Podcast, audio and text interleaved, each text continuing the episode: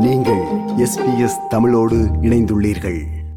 DPV அல்லது chef ஆகிய தற்காலிக விசாவில் உள்ளவர்கள் ரிசல்யூஷன் ஆஃப் ஸ்டேட்டஸ் ஆர்ஓஎஸ் என்ற புதிய நிரந்தர விசாவிற்கு விண்ணப்பிக்க முடியும். ஆர்ஓஎஸ் விசா என்றால் என்ன? அதற்கு யாரெல்லாம் விண்ணப்பிக்க தகமை பெறுவார்கள்? அந்த விசா பரிசீலனை நடைமுறை என்ன? போன்ற பல கேள்விகளுக்கு அடுத்ததாக பதில் தருகிறார். ஆஸ்திரேலிய தமிழர் பேரவையின் அகதிகள் குடிவரவாளர்களுக்கான செயற்பாட்டாளர் முனைவர் பாலா விக்னேஸ்வரன் அவர்கள்.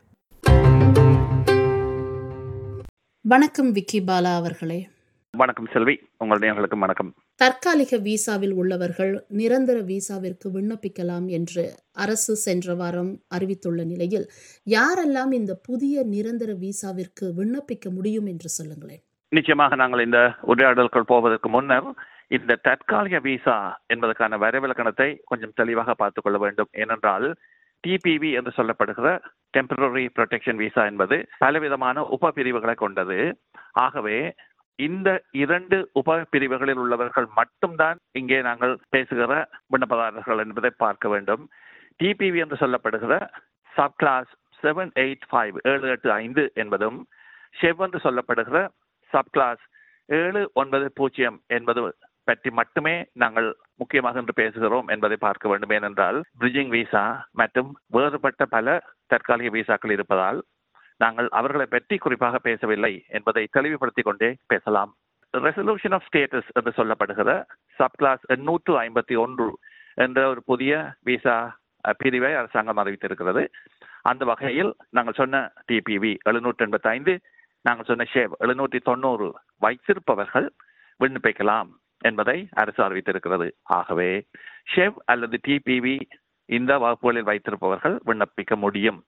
விண்ணப்பிப்பது என்பது கூட எல்லா நேரமும் அவர்கள் விண்ணப்பிக்க வேண்டும் என்பதில்லை. அதை பற்றி நாங்கள் பேசுவோம். அதற்கு முன்னதாக இப்பொழுது நீங்கள் கூறியது போல டிபிவி ஷெஃப் விசா வைத்திருப்பவர்கள் மட்டும்தான் இந்த புதிய ரெசல்யூஷன் ஆஃப் ஸ்டேட்டஸ் ஆர்ஓஎஸ் விசாவிற்கு தகமை பெறுவார்கள் என்று சொல்லுகிறீர்கள்.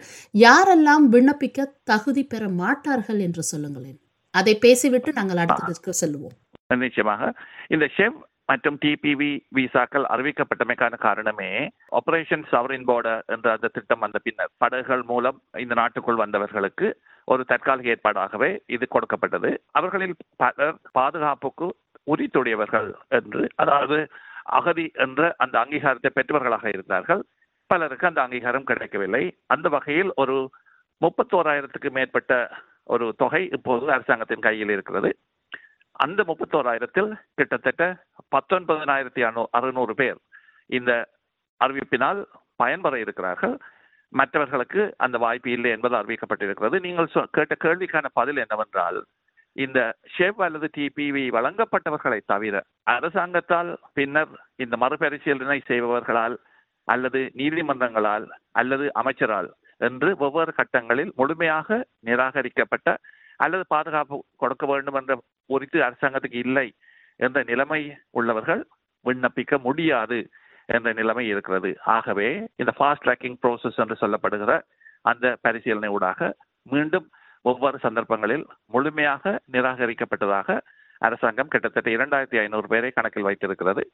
இது தவிர இன்னமும் அரசாங்கத்துடன் சின்ன சின்ன கோரிக்கைகளோடு இருப்பவர்கள் இருக்கிறார்கள்.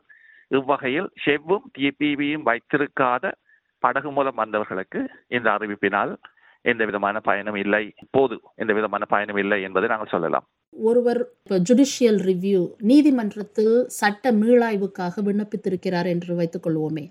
அவர்களும் இந்த புதிய விசாவிற்கு தகமை பெற மாட்டார்கள் இல்லையா?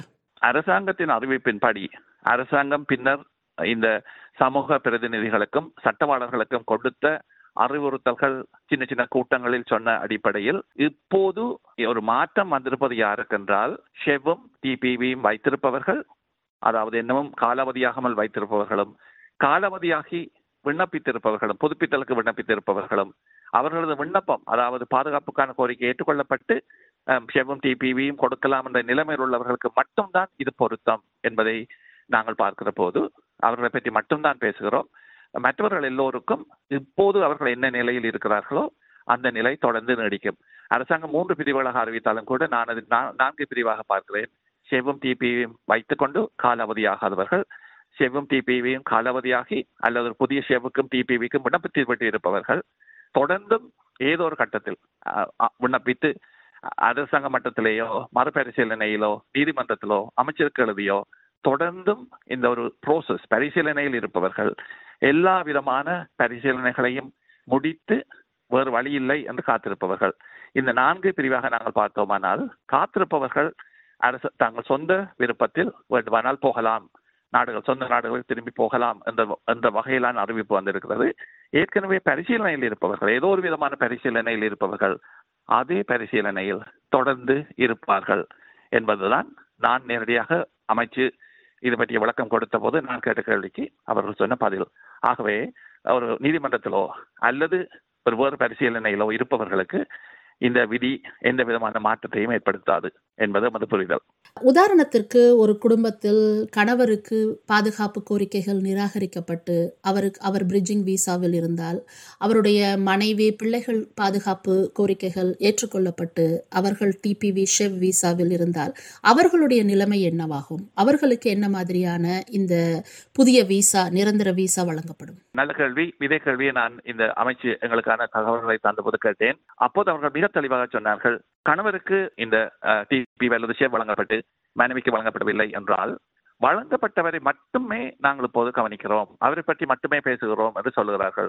ஆகவே ஷெவ் அல்லது டிபிவியில் இருப்பவர் அப்படி இருக்கும் அந்த ஃபேமிலி யூனிட் அந்த குடும்ப உறுப்பினர்களுக்காக மட்டுமே நிரந்தர பதிவுடைமை வயசுக்கு விண்ணப்பிக்க முடியும். அந்த குடும்ப உறுப்பினர்கள் சிலர் அதை பெற்றுக்கொள்ளவில்லை என்றால் அவர்கள் தொடர்ந்தும் இந்த விண்ணப்பிக்க முடியாத பட்டியலில் தான் இருப்பார்கள். ஆனால் எங்கள் நம்பிக்கை என்னவென்றால் அவர்களை அரசு நாட்டை விட்டு அனுப்ப முற்படாது.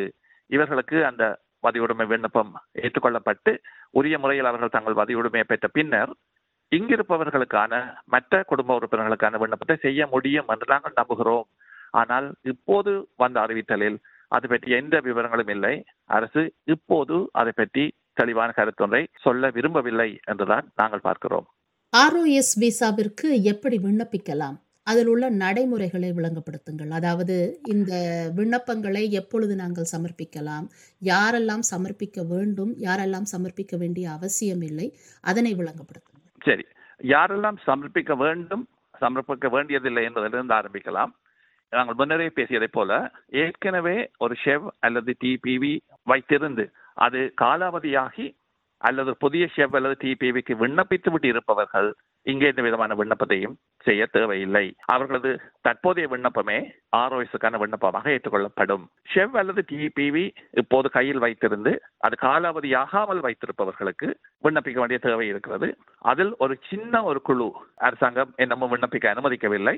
ஆனால் அரசாங்கம் இந்த மார்ச் மாத பிற்பகுதியில் முழுமையான அறிவித்தலை வெளியிடுகிற போது அந்த ஷெவும் டிபிவியும் வைத்திருந்து விண்ணப்பிக்க வேண்டும் என்று காத்திருப்பவர்கள் இந்த ஆர்ஓஎஸ்க்காக விண்ணப்பிக்கலாம் என்பதுதான் நிலைமை. விண்ணப்பிக்க வேண்டியவர்கள் என்று பார்க்கிற போது அரசாங்கம் பல சட்ட அமைப்புகளுக்கு நிதி வழங்கி அவர்களிடம் இலவசமான சட்ட உதவியை பெறலாம் என்று அறிவித்திருக்கிறது. ஆகவே அப்படி இப்போது செவ்வன் டிபிவியும் வைத்திருப்பவர்கள் அந்தந்த மாநிலங்களில் உள்ள அறிவிக்கப்பட்ட சட்ட அமைப்புகளோடு இலவச சட்ட ஆலோசனைக்கும் இலவச விண்ணப்பத்துக்கும் தொடர்பு கொள்ள முடியும். ஆகவே பிரத்யேக சட்டவாளரிடம் போய் இதற்கான விண்ணப்பத்தை செய்ய தேவையில்லை என்று அரசாங்கம் தெளிவாக அறிவித்திருக்கிறது. இலவச சட்ட உதவி மற்றும் விண்ணப்பத்துக்கான கட்டணம் இல்லை என்பதை. ஆகவே அவர்களூடாக விண்ணப்பிப்பதுதான் சிறப்பு. சிலர் பேப்பர் அப்ளிகேஷன் என்று சொல்லப்படுகிற இந்த ஃபார்ம்ஸ் அச்சிடப்பட்ட ஃபார்ம்ஸ் ஊடாக விண்ணப்பிக்கலாம். ஆனால் ஆன்லைன் அப்ளிகேஷன்ஸ் என்று சொல்லப்படுகிற கணினி மூலம் நேரடியாக விண்ணப்பிப்பதைத்தான் துரிதமான ஒரு பரிசீலனைக்கான வழி என்று பார்ப்பதால் ஆன்லைன் அப்ளிகேஷன்ஸ் என்று சொல்லப்படுகிற நேரடி விண்ணப்பத்தை நாங்கள் கம் கணினி மூலமாக செய்வதுதான் சிறப்பு. தேவையில்லாத குழப்பங்கள் இல்லாமல் இருப்பதற்காக இந்த இலவச சட்ட உதவியை பெற்று விண்ணப்பிப்பதுதான் நல்லது. ஏற்கனவே இந்த புதுப்பித்தலுக்கு விண்ணப்பித்தவர்கள் கடுமையான பல விவரங்களை கொடுத்து விண்ணப்பிக்க வேண்டி இருக்கவில்லை மிக எளிமையான விண்ணப்பங்களை தான் செய்திருக்கிறார்கள். அரசாங்கம் தெளிவாக சொல்லியிருக்கிறது அவர்களது பாதுகாப்பு கடப்பாடு இப்போதும் இருக்கிறதா? போன்ற எந்த விதமான பரிசீலனையும் அவர்கள் செய்ய போவதில்லை. சராசரியான ஒரு உங்கள் பெயர் உங்கள் குடும்பத்தின் பெயர் உங்கள் முகவரி போன்ற விவரங்களையும் என்ன விசா எப்போது காலாவதியாகிறது போன்ற விடயங்களையும் மட்டும்தான் கொடுக்க வேண்டும் என்பதுதான் இப்போது எங்களுக்கு சொல்லப்பட்டிருக்கும் விவரம். ஆகவே இந்த விண்ணப்ப படிவங்கள் சிக்கலான விண்ணப்ப படிவங்களாக இருக்காது என்றுதான் நம்புகிறோம். அதே வேளையில் அரசாங்கம் தெளிவாக சொல்லியிருக்கிறது செக்யூரிட்டி என்று சொல்லப்படுகிற பாதுகாப்பு சார்ந்த விடயங்கள் ஹெல்த் என்று சொல்லுகிற உடல் நலம் சார்ந்த விடயங்கள் மற்றும் கேரக்டர் என்கிற ஒழுக்கம் சார்ந்த விடயங்களில் அதையும் தாங்கள் கவனிப்போம் என்று. ஆனால் அதற்கான மேலதிக தகவல்களை கூட இப்போது கொடுக்க தேவையில்லை என்றும் தேவையானால் தாங்கள் கேட்போம் என்றும் தான் வாய் மூலமான இந்த கூட்டங்களில் எங்களுக்கு சொல்லியிருக்கிறார்கள். ஆகவே இந்த விண்ணப்ப படிவங்கள் சிக்கலான விண்ணப்ப படிவங்களாக இருக்காது என்பதால் இந்த விண்ணப்பதாரர்கள் குழம்ப தேவையில்லை. ஒரு நேர்முக பரீட்சைக்கு நேர்முக ஒரு கேள்வி பதிலுக்கு தயார் செய்ய தேவையில்லை. நேரடியாகவே இந்த விண்ணப்பத்தை இந்த சட்ட அமைப்புகளின் இலவச உதவியை பெற்று செய்யலாம். சரி. ஜிபிவி ஷெவ் விசாவை புதுப்பிப்பதற்காக சமர்ப்பித்திருப்பவர்கள் விண்ணப்பிக்க தேவையில்லை என்று கூறினீர்கள். முதல் முறையாக முதல் முறையாக தங்களுடைய பாதுகாப்பு கோரிக்கைகளை பட்டியலிட்டு முதல் முறையாக டிபிவி அல்லது ஷெவ் விசாவிற்கு விண்ணப்பித்திருப்பவர்கள் அவர்களுடைய நிலைமை என்ன? அதாவது ஏற்கனவே அவர்கள் இப்பொழுதுதான் விண்ணப்பத்தை சமர்ப்பித்திருக்கிறார்கள் என்றால் அவர்களுடைய அந்த விசா பரிசீலனை முடிவில் அவர்களுக்கு என்ன மாதிரியான விசா கிடைக்கும்? ஒரு ஷெவ் அல்லது டிபிவி படகு மூலம் வந்தவர்களுக்கு இனிமேல் வழங்கப்படாது என்பதுதான் இப்போது உள்ள நிலைமை. ஆகவே அவர்களது விண்ணப்பம் பரிசீலிக்கப்பட்டு அவர்கள் ஷெவ்வுக்கு விண்ணப்பித்திருந்தால் என்ன டிபிவிக்கு விண்ணப்பித்திருந்தால் என்ன அந்த விசாரணையின் முடிவில் அவர்களுக்கு சாதகமான பதில் கிடைத்து ஷெவ் அல்லது டிபிவி கிடைக்கும் என்ற நிலைக்கு போக போக போக போகும் விண்ணப்பதாரர்களுக்கு ஷெவ் அல்லது டிபிவிக்கு பதிலாக இந்த ஆர்ஓஎஸ் என்று சொல்லப்படுகிற sub class eight five one எண்ணூற்று ஐம்பத்தி ஒன்று வழங்கப்பட போகிறது உங்கள் கேள்விக்கு நேரடியாக பதில் சொல்வதானால் ஷெவ் டிபிவி விண்ணப்பித்து விட்டு காத்திருப்பவர்கள் சாதகமான பதிலை பெற்றால் அவர்களுக்கு ஆர்ஓஎஸ் என்று சொல்லப்படுகிற நிரந்தர வதிவுடைமை கொண்ட விசா சப் கிளாஸ் எண்ணூற்று ஐம்பத்தி ஒன்று வழங்கப்படும். ஆர்ஓஎஸ் விசா பெறுபவர்கள் பெறப்போகும் சலுகைகள் என்ன? அவர்களுக்கு என்ன மாதிரியான சலுகைகள் கிடைக்கும் இங்கு? இதை சலுகை என்று சொல்வதை விட உரிமை என்று சொல்ல நான் விரும்புகிறேன். நிரந்தர பதிவுடைமை விசா பெற்றவர்களுக்கு கிடைக்கிற வளமையான அந்த உரிமைகள் இருக்கின்றன. அமெரிக்கா என்று சொல்லப்படுகிற இந்த இலவச அல்லது சலுகை மருத்துவ உதவி மற்றும் சென்ட்ரலிங் என்று சொல்லப்படுகிற வருமானம் சார்ந்த நிதி உதவி இரண்டும் எல்லோருக்கும் தெரிந்த விடயங்கள். இது தவிர என்டிஐஎஸ் என்று சொல்லப்படுகிற இந்த மாற்றுத்திறனாளிகளுக்கான ஒரு காப்புரிமை திட்டம் இருக்கிறது. அதனூடாகவும் பலருக்கு வ- வசதியும் அவர்களுக்கு கிடைக்கும். இது தவிர பயணம் செய்வதற்கான வாய்ப்பை அரசாங்கம் வழங்கி இருக்கிறது முன்பெல்லாம் அமைச்சரிடம் விண்ணப்பித்து அமைச்சர் அனுமதித்தால் மட்டுமே அல்லது அமைச்சு அனுமதித்தால் மட்டுமே பயணம் செய்யலாம் என்ற நிலைமையில் இருந்த ஷேப் டிபிவி வைத்திருப்பவர்கள் இப்போது தாங்கள் ஒரு நிரந்தர மதிமுடமை கொண்டிருப்பவரை போல அஹ், பயணம் செய்ய முடியும். ஐந்து ஆண்டுகளுக்கு அந்த பயணம் செய்வதற்கான அனுமதி இருக்கிறது. அவர்கள் தங்கள் குடியுரிமைக்கான விண்ணப்பத்தையும் அவர்களுக்கான அந்த காத்திருக்க வேண்டிய காலம் நிறையும் போது செய்ய முடியும். ஆகவே அவர்கள் குடியுரிமையையும் பெற்றுக்கொள்வார்கள் கவுன்சிலிங் என்று சொல்லப்படுகிற டோர்ச்சர் ட்ரோமா என்று சொல்லப்படுகிற சித்திரவதை மற்றும் அது சார்ந்தமான வடுக்களை கொண்டவர்களுக்கான உளநல ஆலோசனை இலவசமாக வழங்கப்படும். ஆங்கில வகுப்புகளுக்கு போய் தங்கள் மொழியை வளர்த்துக் கொள்வதற்கான இலவச சலுகையும் காத்திருக்கிறது. இவற்றை எல்லாம் தாண்டி இந்த குடும்ப உறுப்பினர்களின் மற்றவர்கள் வேறு எங்கோ இருந்தால் அவர்களையும் குடும்ப விசா என்ற அந்த அடிப்படையின் கீழ் விண்ணப்பித்து கொண்டு வர முடியும் என்பதையும் அரசாங்கம் அறிவித்திருக்கிறது. மிக்க நன்றி விக்கி பாலா அவர்களே. பெரிதொரு தலைப்பில் நாங்கள் மீண்டும் சந்திப்போம். நன்றி வணக்கம். மிக்க நன்றி அஹ், வணக்கம். உங்கள் நேர்களுக்கும் வணக்கம். இது போன்ற மேலும் பல நிகழ்ச்சிகளை கேட்க வேண்டுமா?